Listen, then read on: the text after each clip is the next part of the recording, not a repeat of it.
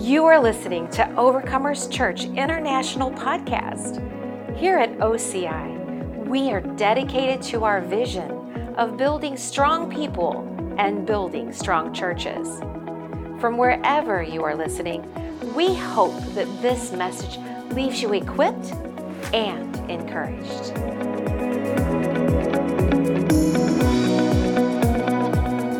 So, I've been ministering the last couple of weeks on the Word, and I'm, I'm going to continue ministering down that path, but this is going to turn into a prophetic message that the Lord has really laid on my heart, and it started actually months ago and culminated last night uh, in prayer, and the Lord said, You just need to do it. So, I'm going to go for it. But we've been in Mark chapter 4, and we're going to pick up there, and then we're going to move quickly on to some other things. Everybody doing good today? Hallelujah. Praise God. 246 years tomorrow that uh, America, uh, the reason I know that is because I Googled it earlier. I couldn't do the math in my head. So, uh, 246 years, and here's to another 246 years, America. Let's be more proper. Here's to another 246 years, America. Amen. And I believe that God is not done with this nation, that there is more to come, that He's going to have His way, and the devil's not going to have His way. And I have people uh, often that will say, But Kent, you have to understand that the end times says that all of these things are going to happen and nations will fall and all of this stuff is going to take place. I understand that, but it's not going to happen with me blessing those actions. I'm going to take the word of the Lord, I'm going to take the work of the Lord, I'm going to take prayer, and I'm going to stand against evil all of my days. That is your job as the church. Stand against evil and preach the gospel. It says, For this reason, the Son of Man was manifest. This is 1 John 3 8. This reason, the Son of Man was manifest that he might destroy or defeat the works of darkness or the devil. It is your job. And you say, Well, I'm not the Son of Man, but no, no, but you are one of these sons and daughters of God. So you have the same commission on you that Jesus did preach the gospel and push back darkness. The end is going to come, but that's not on your timetable, that's on God's timetable. What's on your timetable is to see evil and resist evil. That's what we're called to do. Amen. And so I believe that America has got some more in her that God says that she's going to accomplish. Hallelujah. So let's go to Mark chapter 4. And, I, and last week I talked about the paramount parable.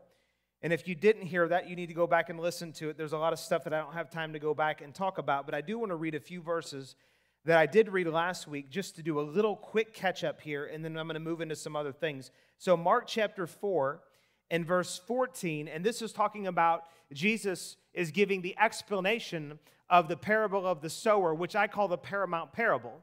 Because in verse 13, they asked him, they said, Well, we don't understand this. Can you tell us what this means? And Jesus said, If you don't understand this parable, how will you understand all of the other parables? So, this is why I call this the paramount parable. If you can understand this, you can understand how his kingdom operates.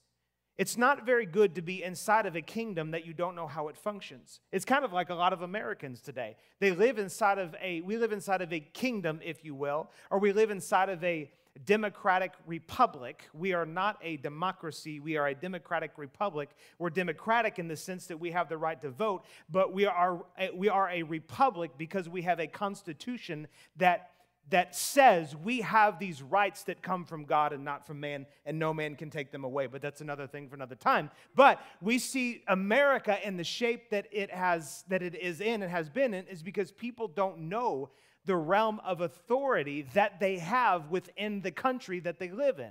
So I believe in America, we need to come back to some understanding about the God given, God breathed Declaration of Independence and the Constitution, both given to us by God to govern the way that our, our country, we the people, the way that we're supposed to govern ourselves. And we get back to that and we'll take back some things that that the evil people have. I'll just leave it at that, that the evil people have taken from us, we the people.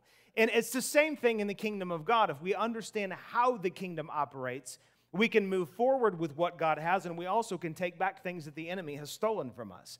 And so Jesus gives this parable that I call the paramount parable. Verse 14, it says, The sower sows the word. Here he gives the explanation of the parable. And these are the ones by the wayside where the word is sown. When they hear, Satan comes immediately. Everybody say immediately. and takes away the word that was sown in their hearts. Let me say something very important here. It says, and these are the ones, by the way, just in case anyone's distracted by my shirt. I meant to start with this.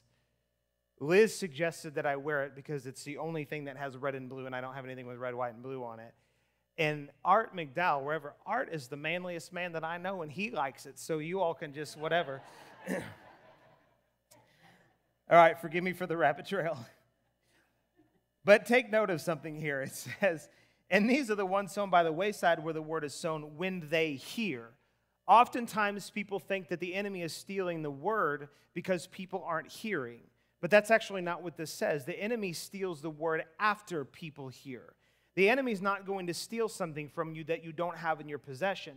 Depending on the level of uh, softness in your heart and the level of non pollutants in your heart, depend, uh, makes the difference on when and if the enemy can steal the word that is in or on your heart. So, this is very important because sometimes people think, you know, like, well, the enemy's robbing from people because, you know, they haven't heard the word. No, actually, it says that these are the ones they heard the word, but because of the hardness of their heart, that word was not able to penetrate, and the enemy came and immediately stole the word. Verse 16, it says, These likewise are the ones sown on stony ground, who, when they hear the word, immediately receive it with gladness. And they have no root in themselves, and so endure only for a time afterward when tribulation or persecution arises for the word's sake. Very important. Immediately they stumble. I believe it's the King James says, immediately they are offended. Let me tell you something that I have really learned from my own walk and just, just ministering over the years is that oftentimes people will hear something and go, That's for me. Praise God. And they walk out of a service they get done reading their bible and they go out and they're like i got a word from god. Anybody ever had a word from god that you're like this is going to change my life? And then what happens is you go out and you begin to expect uh, some manifestation. You expect to see some produce from that from that word. And you'll start to see something sprout up and you're like yes this is awesome. And then what happens is that persecution and different things come. The, the, the, the, the winds and, and the hot sun and the different things come and it destroys the crop. How is it able to destroy the crop? Because there was no root there and so when it comes to getting a word from god we have to make sure that word as a matter of fact if you see something spring up fast it's probably a sign that there's not good root most of the time the things that spring up slow are developing roots underground. I think this is why Paul said when he got the gospel that he didn't immediately confer with flesh and blood because he knew that the people that would come against him would hate the produce in his life. So he allowed the roots to go deep in terms of the gospel. And so he was careful to share it until it was really rooted in him. When, when we get a word from the Lord, we have to make sure that word is rooted in us. And it's interesting, and I've, I've experienced this a lot in my own life, to where God will give me something and then I don't see it, and then I become offended. I've learned over the years to not live in offense, but a lot of people really, really struggle to not be offended. They're offended at God, they're offended at their pastor. I don't know how you could be offended at me, but, anyways, uh, they're offended at whatever leader they have, they're offended at their spouse, they're offended at their kids, and, and just offense grows in their heart, and it's really just a root of bitterness. And before you know it, they're offended at everything. Why? Because they didn't see the thing come to pass or they started to see it come to pass and then it withered away. Why did it wither away? Because it wasn't a true word? No, because they didn't allow it to take root in their heart. And so persecution came. Why? For the word's sake. Because if the enemy can come and bring things at you to steal the word from you, then he's won. See, if the enemy can, if, if he can't take the word, he can't have anything. If he can have the word, he can have anything. The devil doesn't care about your washing machine. He don't care about your car or your transmission. He don't care how much money you have in the bank. The only thing he cares about is are you going to believe God to see those things restored? Because all you need is faith in God. You don't need anything else. I mean, you need grace because grace supplies all of your needs, right? But all you need is to put faith in his grace and you'll have you'll have whatever it is that you need. So if the enemy can steal something, if he can rob from you, if he can come against you, he'll do it for the sake of getting your heart offended so you'll stop believing God. It's just like the disciples when they went to cross over. And Jesus said, We're going to cross over on the other side. Remember this? And then he was asleep in the boat. You ever been around people that they're just so relaxed in the middle of everything going on? I, have naturally I haven't been that relaxed person. I'm learning to I'm learning to be more like Jesus, amen. But I haven't been that relaxed person, and I've been the one that would be to the relaxed person, like, what's wrong with you? Can't you see that this is going on? Get up and do something.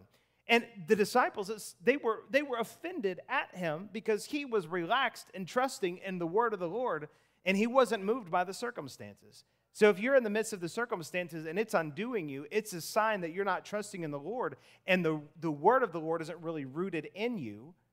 And so you become undone, and when you become, amen. Okay, verse 18, and I'm, I'm moving on here and just hitting some things quick, and then I'm going to get into what I, I really need to share with you. It says, Now these are the ones sown among thorns. They are the ones who hear the word. Notice every one of these things, they all hear the word, but there's a difference between hearing the word and produce some, producing something with what you've heard. Now, these are the ones sown among thorns when they uh, are, are the ones who hear the word, and the cares of this world, the deceitfulness of riches, and the desire for other things entering in choke the word and it becomes unfruitful. I want you to take notice of something. Everything that happens in this life is all about the word, it's all about the seed that God has placed in you. And we could go through the Bible and look at tons of, of examples of this, but one of those things would have been Abraham. God gave Abraham, and the Bible says that he is. He is really our, the father of faith. He's the example of faith. He's the one that God said, This is true, even though there was no natural manifestation. There was nothing in the natural to, to, prove that it was true, yet God said it was true. And because God said it was true, it was true, but there was a period of time between when God spoke and then that thing actually came into manifestation. So he is our example of faith. But you know that Abraham, he had some things come against him, and so he ended up getting out in the flesh, and that's where Ishmael came from. And so this was an example. Abraham was an example, and the whole situation with Hagar and Ishmael. For those of you that don't know, God said, I'm going to make you a father of many nations. He was too old to have kids. His wife was too old to have kids, but he had this promise from God, and he wasn't seeing it come to pass. So, in his mind, he put a timetable on what God was able to do. And he said, Okay, this isn't happening, so I'm going to have to do something to make it happen. So then he procreated with Sarah, his wife's maidservant Hagar, and they produced Ishmael. And I'm not going to get into what Ishmael is uh, uh, and all of what it is, but it's a work of the flesh. And when we stop believing God and stop sticking with what God said, the enemy will cause us to try to do things to stay busy producing what God said on our own instead of trusting in what He said and allowing faith in His grace to produce the thing. We must stay at a place where we continue to trust the Lord in His favor on the word that He's given us to see the thing come to pass. There's so much that I could say and all that, but I must move on. Hallelujah. The enemy's always after the word. Now, this, is, so let's read verse 20, and then we're going to go over to Luke chapter 8. But here in verse 20, it says, But these are the ones sown on good ground, those who hear the word, accept it, and bear fruit, some 30, some 60, and some a hundredfold. And we're going to go over to Luke 8 and we're going to go to Matthew chapter 13. All right, Luke 8 and Matthew 13. As a matter of fact, let's read Matthew uh, 13 and verse uh, 19. And I want to say this about this parable uh, as a whole. This is really important. And this account is in Mark chapter 4. And just hang with me here for a couple minutes, and I'm going to bring this all together. This account is in Mark chapter 4, the parable of the sower. It's in Matthew 13, and it's in Luke chapter 8. It's mentioned three times in the Bible. To me, when Jesus mentions something one, t- one time, it's extremely important because Jesus said it. But when he says it three times, when it's recorded three times, I should say it that way, he's very emphatically saying, I want you to get what it is that I'm telling you to get here. So in Matthew chapter 13, and we're going to go to verse uh, 19, I want, to, I want you to see something here. So Matthew records something just a little bit different or some other words that Mark didn't include and Luke didn't include, but he says something here that's very important. Matthew 13 and in verse uh, 19.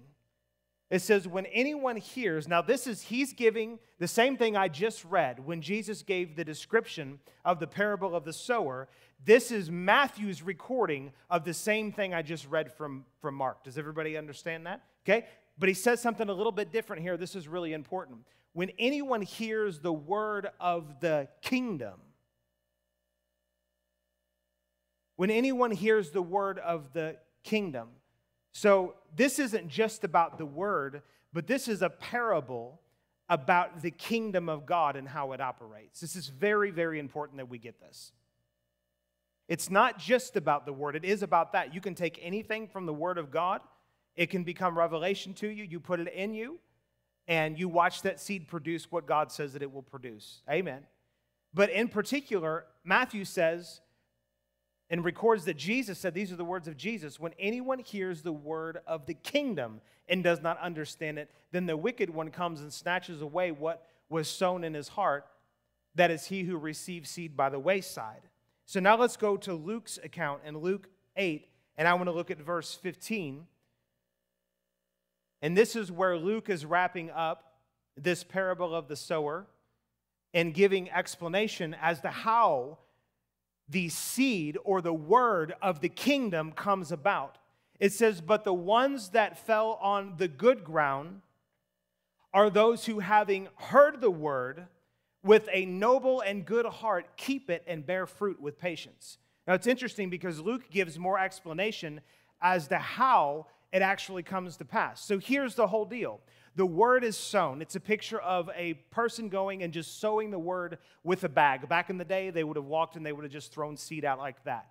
And depending upon the type of ground that that seed fell on, was the difference on whether that seed produced or not. And so it fell on one of four different types of grounds. It fell on the wayside where the birds of the air, and because it was hard, the birds of the air immediately came and they snatched it away. The enemy came and stole that word. Or it fell on stony ground, which meant that there were some rocks mixed in with the soil, so it couldn't really produce any, any depth or, or roots there. And it sprang up, but then immediately they, they lost the, the, the produce or the product because there was no roots there. The third type of ground, which was among thorns, is where the ground was soft because it was producing other things. There were thorns growing up there.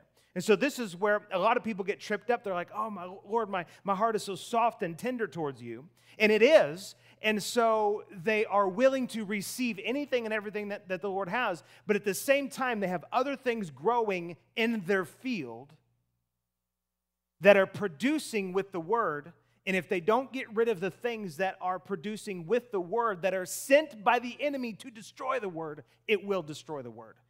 The cares of this world, the deceitfulness of riches, and the desire for other things entering in choke the life of the word. Those are the first three types of ground. Then you move into the fourth type of ground. And here's the fourth type of ground it's the good soil. Luke gives us understanding as to how to produce the seed in your life. Who wants to know how to produce it? Hallelujah. So here are five things that you need. And if we can just leave that verse up there because we're going to reference it. Here are five things that you need to hear, that you need to know concerning this. I'm going to give you five. These are going to be five key words, okay? This is how you produce. So first of all, you hear, and then we're going to we're going to use this word noble, good,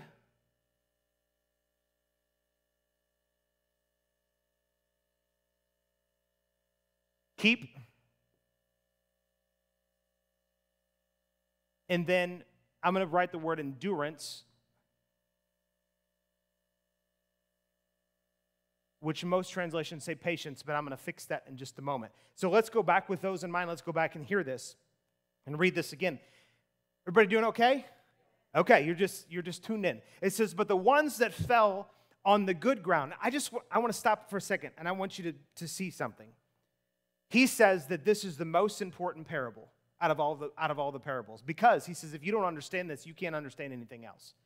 And then he goes on and he says, here are the things that will bring destruction to the word, that will keep the word from happening in your life, because all we need is a word from God. You get a word from God, man, you can do anything that God wants you to do. If you don't have a word from God, you're going to find yourself doing things that you want to do. I don't know about you, but I want to be found doing what God wants me to do.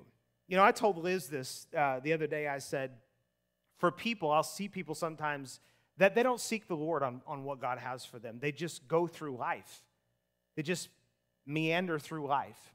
And I said, I both feel bad for them and envy them at the same time. because if you don't have a word from God, you don't have any. I'm talking, I'm not talking about just being like, well, Jesus, I believe you. That's a good place to start, but I'm talking about God, what is the mandate on my life? What do you have for me? And I will run hard and fast with anything that you give me, anything that you tell me. I will obey you to the all the way to the end. That, that's what I'm talking about. If you don't have that, then you're not responsible with something that you don't know. So, in that sense, I, I hate to use the word envy, but in that sense, I, I envy people like that because they just go through life and they just kind of, que sera, sera, whatever will be, will be. But I feel very bad for people that are like that because they're going to get to the end of their life. And I'm not talking about a heaven and hell issue here. They're going to get to the, I'm talking about believers. They're going to get to the end of their life, and the Lord's going to say, Why didn't you seek what I had for you?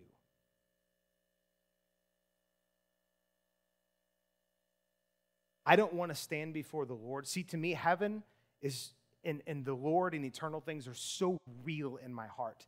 It's what drives me every day of my life. Every day of my life, I'm like, Lord, what do you have? And I don't do it perfect. I'm still, I'm still walking it out. But every day of my life, it's, Lord, what do you have? I can't just coast through life. So when I get a word from the Lord, I'm like, what do I need to do to see it come to pass? I'm going to teach you how to see it come to pass. But these are the ones that fell on good ground, are those who, having heard, first you have to hear. If you don't hear, and you're hearing today, amen? You're hearing the word. If you don't hear the word, then you can't know the word and you can't do anything with it. And whatever the word is, is the thing that God's speaking to you. So, first, you have to hear the word with a noble and good heart, keep it, and bear fruit with patience. Now, I'm not going to write all of this down here, but I'm going to go through these very quickly so I can show you what these, what these mean. First of all, you have to hear the word. You understand what, what that means to, to hear the word. You know, you can listen and not hear. You can be listening to the sound of my voice and not be hearing anything that I'm saying right now. Few of you might be there. No, I'm just kidding. Uh, but how many of y'all know that you can do that? It's kind of like, you know, wives when you're talking to your husband, you know, and he's, he's, he's listening to what you're saying, but he's not really hearing. He's not really catching the heart of what it is that you're saying. We can do the same thing with God. You ever read in the Bible and you got through a chapter or two chapters or three chapters or whatever it was, and you're like, what in the world did I just read? You just read because you were, you were doing it because you knew it was right, but you didn't really hear anything that was being said. You have to, you have to be at a place to where you're not just listening, but you're, you're, you're tuned in to what's being said. Next thing is, is that are those who having a, a, a noble and a good heart. And you say, what in the world does that mean? Noble speaks of, and this, without going into a lot of um, depth here, let me say this noble speaks of integrity, good speaks of, uh, of character. And so when you think about somebody with a noble and good heart, you think about what are they doing with what they heard?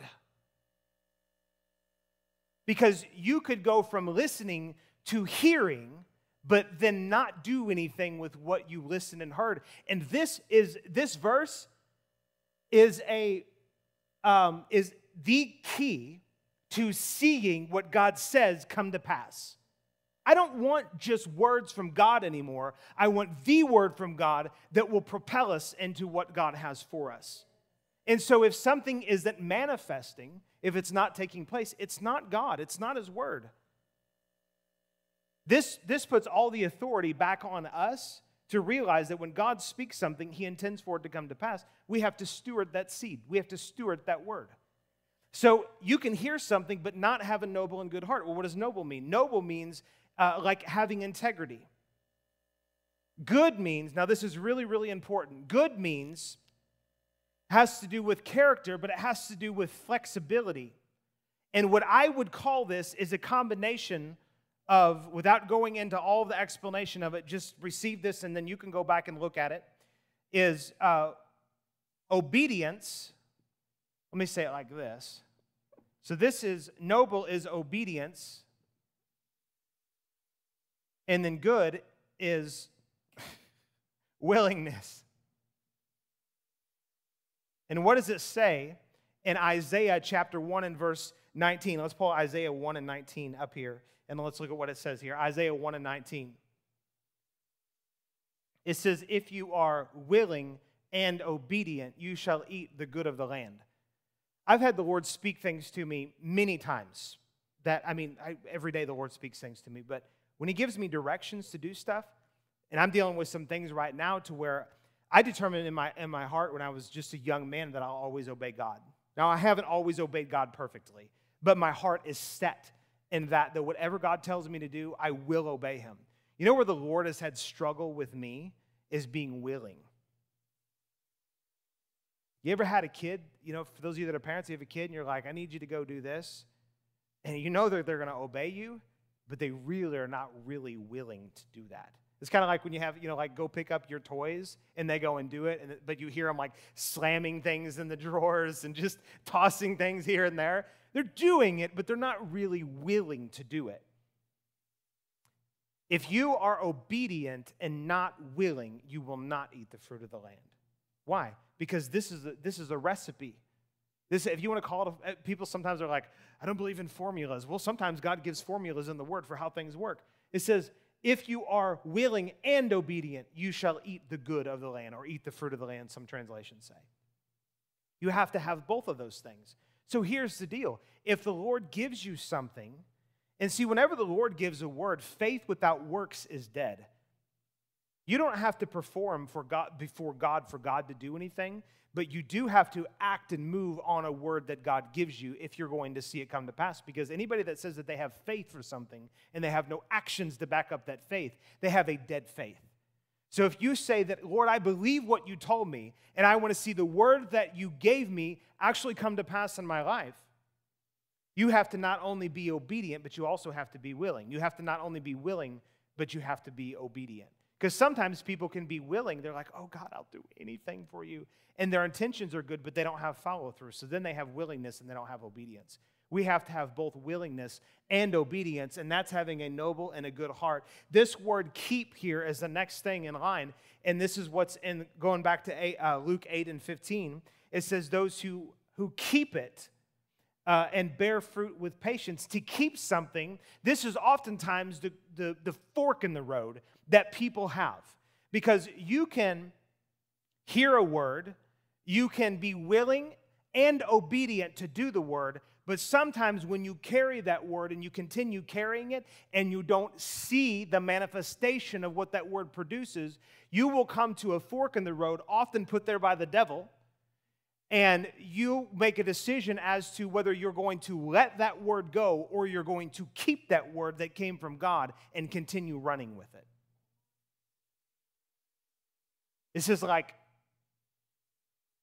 you have to see this because if you see this and you really apply this and you really apply it, not only will you see manifestation, but it will eliminate every ounce of frustration between when you say, Amen, God, and there it is.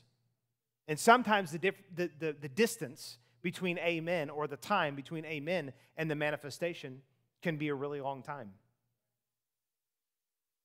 But if God gave it to you, and it really was truly a word from God. Now, sometimes people be like, God told me to do X, Y, Z, and they, they just missed it. We have to be willing to humble ourselves and go back and go, I missed it there. I've had to do that. That's, that's part of that's part of just growing up and learning how to follow the Lord and hear his voice. Anybody that's not willing to do that, they value their pride more than they do his grace. Because God gives grace to the humble. Grace will always cover your mistakes and empower you to move in the direction God wants you to move in. But as long as anybody were to stay in pride and be like, oh no, I heard from God, and they continue, you know, two years, five years, 10 years down a path that God never gave them based on a word that God never gave them, they're going to find themselves living frustrated and fruitless because they're not really going from a place that God had for them. Imagine if Abraham had not humbled himself and recognized that Ishmael was not God's plan. We never would have had Isaac. Isaac never would have come about. It would have, but it would have been somebody else. It would have been like Jedediah or somebody. We'd be saying Jedediah is the father of faith. God would have used somebody else. You know what? I, I heard the Lord say this. This is scary. Some, sometimes the Lord will tell you stuff for shock factor. And because it's true. I'll never tell you something that's not true, but he told me one day I was having to deal, this is years ago, I was having to deal with a really, really difficult situation. And I was just like, just, just, it was, I was groaning. I literally was groaning in the spirit over the thing. And the Lord spoke to me. And what I wanted to hear was, It's okay, son. It's okay. Everything will be okay. He didn't tell me that, though. He said, If you don't do it, I'll find somebody else. And I was thinking, at that moment, I was like, it was a fork in the road for me because I already knew what the Lord told me to do. And I was thinking, I don't want, and I know that the Lord, if I didn't do it, that the Lord would rearrange and things would work out. But I was thinking, I don't want to be before the Lord one day and Him go, Why didn't you obey me? And I said, Well, because I was afraid or because I just didn't trust you, and those go hand in hand. I don't want to be that person. I want to be the one that even if I fail, I fail obeying God. There's no grace for not doing something, there's grace to do something. And the grace for you to do what God's told you to do includes covering your mistakes. Thank God for that. Who in here needs grace upon grace? It says in Zechariah that the capstone will be placed on, and it was talking about the rebuilding of the temple. It says the capstone will be placed on there with shouts of grace, grace. When you do the thing that God's telling you to do, if it was really of God, if it's of you, you could go back and go, Well, thank you, Jesus. But if you get to the end and it was really of God, you'll go, Oh, thank you, Jesus. You saw me from the beginning to where we're at now, and you and I both know that I didn't have the stuff to do what you told me to do, but your grace covered, it covered, it covered, it covered, it covered, it covered.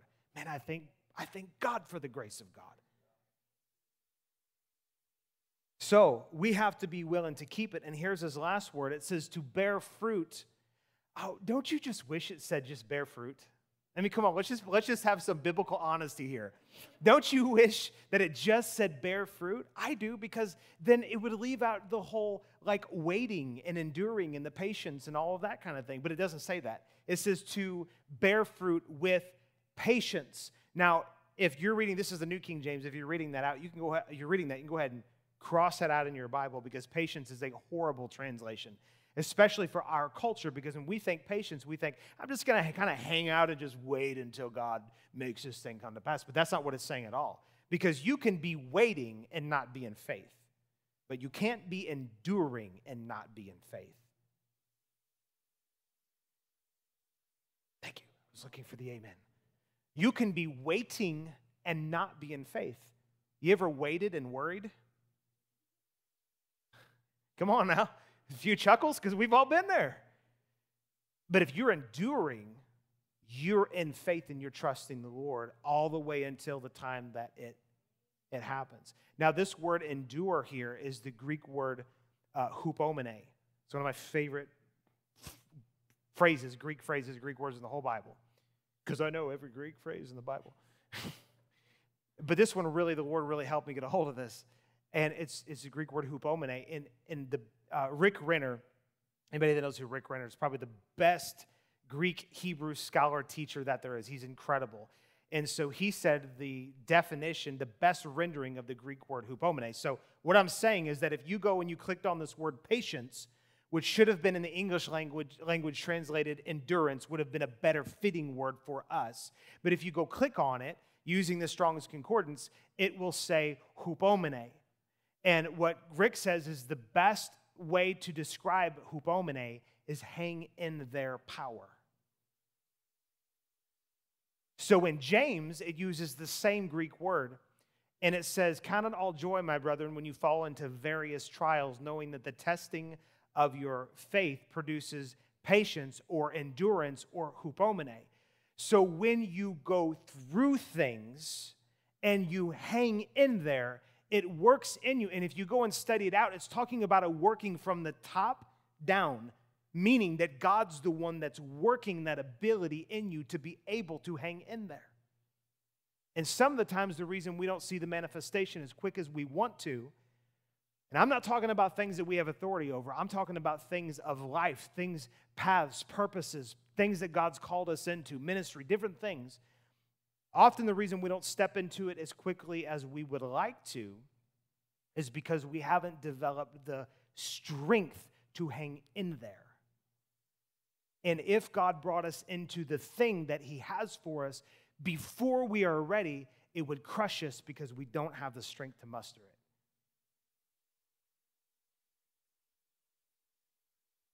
I, I, I both love and hate the song. Sometimes I thank God for unanswered prayer. And then the rest of it is just garbage. That's even pretty much garbage too. But the Lord doesn't, He doesn't work in like unanswered prayers. That's kind of stupid. But how many times have we prayed for something? And I, I mean, Liz and I live this like every month. We're like, prayed for that five years ago. I'm so thankful I didn't have that because it would have ruined me. There has to come to a place to where we have the capacity to handle the more that God has for us. This is very important. We have to develop the capacity to be able to handle the more that God has for us. And when it's talking about in this passage, and this is where I'm going to go for a few minutes, I'm going to give you a prophetic word. The church, this will include for you personally and for the church as a whole. But if we don't have the capacity for what God has for us, then we're not ready to step into what He has for us, and it will hinder us stepping into what He has for us. And I know that there are things that are in God's timing, but there are also things that God is waiting on us to grow and become strong in so that we can handle the more that He has. And I'm going to tell you something that's getting ready to happen. So if you go back to Mark's account, let's go back to Mark 4 and 20. Let me show you this because you have to take all of these things in context to get the full picture of the parable of the sower. So in Mark chapter 4, and I believe it's in verse 20, he talks about, here it is, it says, and this is the same, he's talking about the same thing here, but this is Mark's account. It says, Those who hear the word accepted and bear fruit, some 30 fold, some 60, and some 100. Now, I used to read this and think, well, if I'm not, you got to hear me. I used to read this, and I know most people have done this. They've read this and they've thought, if I'm not bearing 100, then I must be doing something wrong. There must be something wrong with the soil of my heart. Or if, if I'm only bearing 60 and not 100, if I'm only bearing 30 and not 60, something is wrong. I've got contaminants in my heart. But no, if you go back and remember, we're not going to do this, but there are four different types of heart. This type of heart is good soil, there are no contaminants in it. It doesn't have any stones in there. It's not hardened, it's good soil. But it says some produce 30, some 60, and some 100. I've heard different teachings on this about what this means. Um, and a lot of times people say, well, it's 30 times or 60 times or 100 times. Here's what I really believe that it means is I believe that it means the potential or the capacity of what that heart is able to produce that that seed has to offer. So it's kind of almost like if you have a seed to sow and you have enough seed to produce for the whole world, but you only have 10 acres because you only own 10 acres, can you produce crop all over the world or just 10 acres? Only with 10 acres. Does that mean your 10 acres is bad? No, it can be great soil. It can be perfect soil. It can be the best soil, but you still only have 10 acres. 10 acres is your capacity. But you know what? When the neighbor's land next to you or down the road comes for sale, you could buy, we'll use 30, 60. You've got 30 acres, right? And comes for sale. And then you can buy uh, another 30 acres, and now you got 60 acres. What happened? Your capacity expanded. Now, what would happen to the next 30 acres that you bought to give you 60 if that 30 had contaminants in it, but your original 30 was really good? What would happen?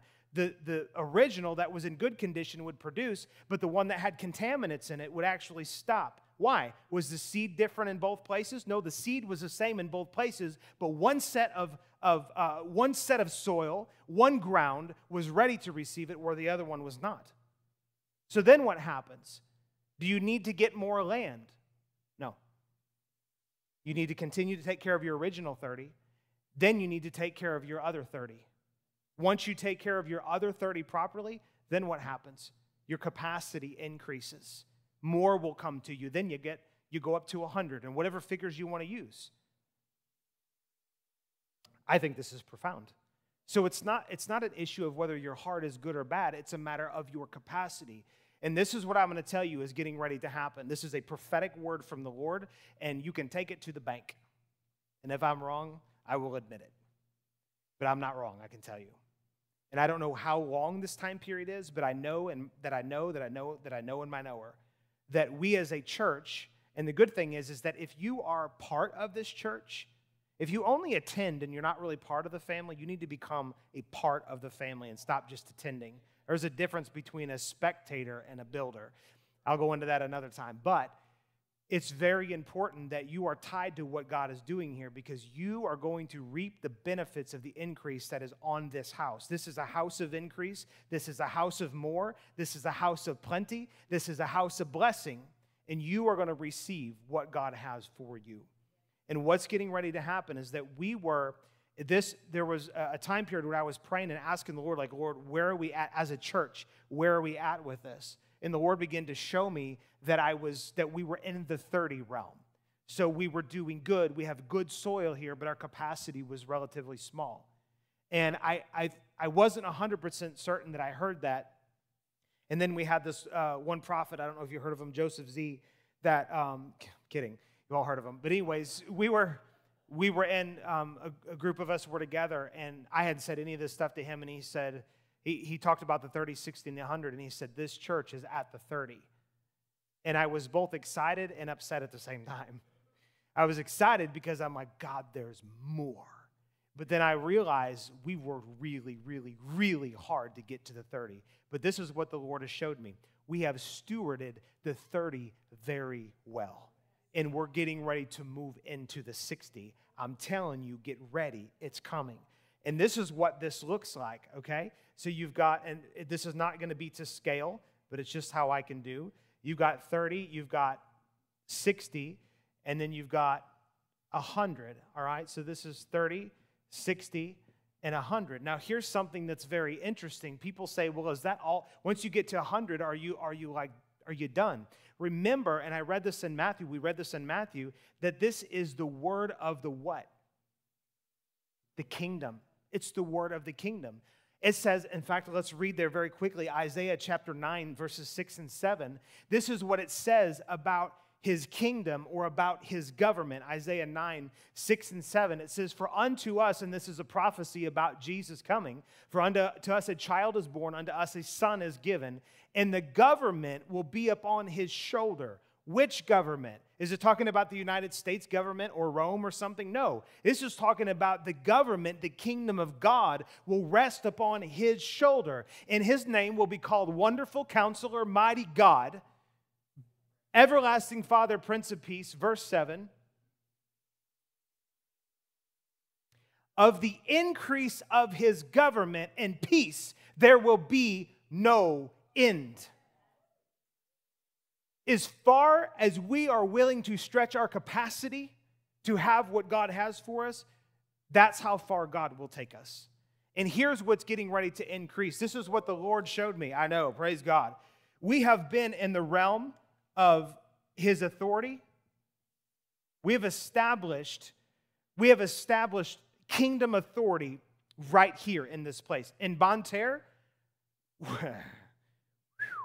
we are working to establish there. And once authority is established, it leaves room for the operation to take place. This church operates at a very high level. I'm not saying that's all because of me. I'm just saying because we've worked and we've, we've filled the capacity that's God, that God has given us. And I'm telling you, if you're tied to this, this will affect your life and your family. You'll reap the benefits of it. That's the, that's, the church is not just an organization, it's, it's a group of people that come together that make up a family, that make up an organization, that make a, up a governmental system, that make up the army, all of that. And this is going to affect your life as well. And so, whenever it's just kind of like in the, the realm of authority releases blessing, it releases favor, it releases order, it releases things to be set right, it releases more of whatever is in the DNA of the, of the the kingdom that that authority represents. Whatever is in the DNA of that kingdom, authority releases what's in the DNA of that kingdom. You come into my house, that's my realm of authority. Same for your house, that's your realm of authority. Whatever is going on there is going on there. It could be good, bad, or indifferent. Whatever's going on there is going on because you have the authority to determine what happens. We have established authority. Here's what's going to happen next is we're going to have increased anointing. I'm telling you, the Lord showed me this, and you go, well, I can't find that in there. I'm telling you, the Lord revealed this to me, and He said, This is what's coming. There's increased anointing that's coming. We have anointing here, but I'm telling you, when we move into the 60, there's increased anointing. And when we move into the 100, there's going to be increased glory. This is the realm of glory. And you say, What are those things? I thought they were all the same thing. No, authority is God working with you. Anointing is God working through you, but glory is God working without you in the midst of you. So there's gonna, there's gonna come a time, and what's, what's going to happen is the anointing is going to increase. And as the anointing increases, it releases more things. So anointing is like this it's like you know, if you've got, uh, if you've got a, a yoke, because the Bible says that the anointing breaks the yoke. And when you think about a yoke on something, it, it binds it, it constrains it. Have you ever felt constrained in an area and then all of a sudden you're like, oh, I'm liberated, I'm free? How many y'all are still believing God to be more liberated and more free? I'm believing for you and I'm believing for this church, and the anointing is increase is increasing. And it increased before, and that's how we stepped into to what we have now. We met this pastor, is the only pastors that I've ever met that said the same thing, Van and Regina. The only pastors that I've ever met that said the same thing. They said, We don't have people bicker and fight and you know, get mad and offended and do all that stuff. He, they said, We just don't allow that stuff. And I was like, Oh my gosh, you're speaking our language. Because we fought for years to have peace in this place. The increase of his government and his peace, there will be no end. And it just, it just came like when authority gets established, then people don't buck the system. And there was, there was a while to where authority was being established, and people are like, well, I want it to be my way, and I don't like what you said, and all this stuff. And it came to, to a point when the Holy Ghost removed enough people that were pain in the butts. You better be careful coming against the established authority of the Lord. I'm just telling you, you better be careful doing that. It's not, that is not a good thing to do. And I, don't, I didn't have to do hardly any of it. I was just like, no, we're to walk in love here. And when people chose not to walk in love, I'm like, you can't do, you're not, that's not allowed here. I mean, you're talking about spiritual jail time is what you're talking about. You want to go out and, and do some uh, heinous act of crime or something like that out in the realm of Perryville? The Perryville police or the, the Perry County police, they're going to pick you up and they're going to throw your tail in jail. Why? Because you can't just go around and do stuff. You can't just go around and just in here and just not love on people. I mean, you don't have to be the most loving person, but you can't be divisive, is my point. Divisive people, they don't last here. Sometimes people look around, they're like, oh, if it's so great, how come we don't have a, a thousand people? Because if we did, 900 of them would probably be divisive.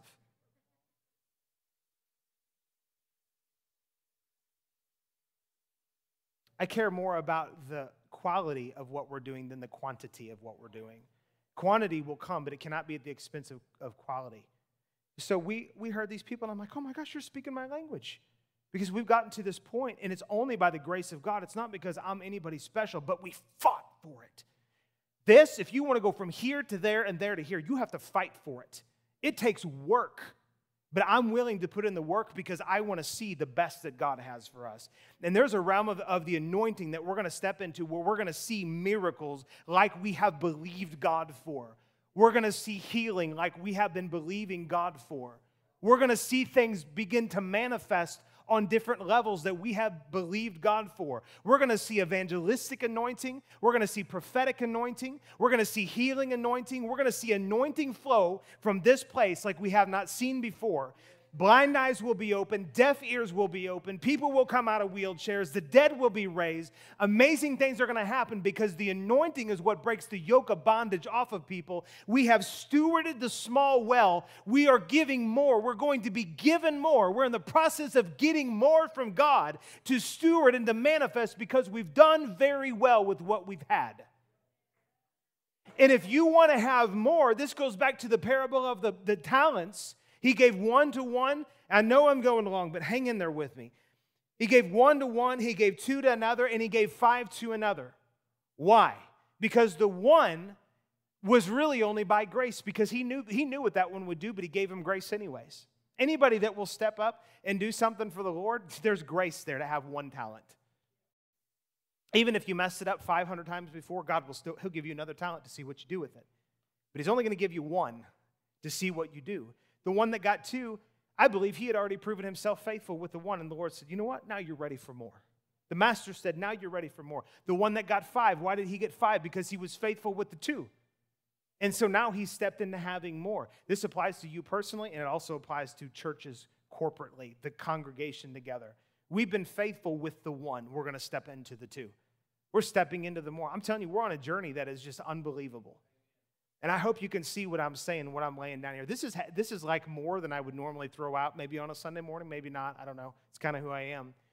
But I really believe that we're supposed to not be leading from behind, but leading forward, moving forward, pushing forward and taking things that God has said that, that rightly belong to us. We are land bearers, and land acquisition, both spiritually and naturally, is in our DNA. We will, by all means, possess the land. We will possess the natural land that God says belongs to us, and we will possess, in a very good, godly way, the hearts and minds of people.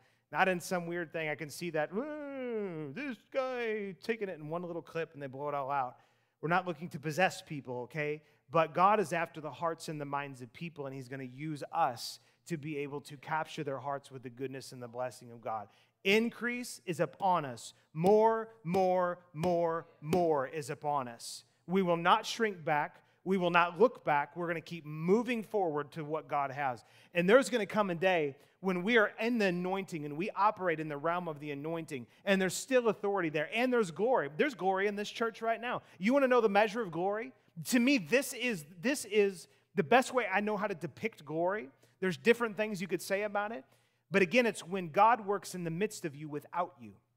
The anointing requires you to, like like a submission to the Lord. All these require submission, but it's like a submission to the Lord, and then the Lord's flowing through you, and the anointing gets released, and it breaks things off. Whether you've got a prophetic anointing or a teaching anointing, what I'm doing right now, whatever that looks like, it causes yokes to break off. But the glory is when you just come in because you've been submitted, you come in, and things just, God just works. He just does things in your midst. I'm going to tell you a, a measure of glory we have in this church is the love that's here.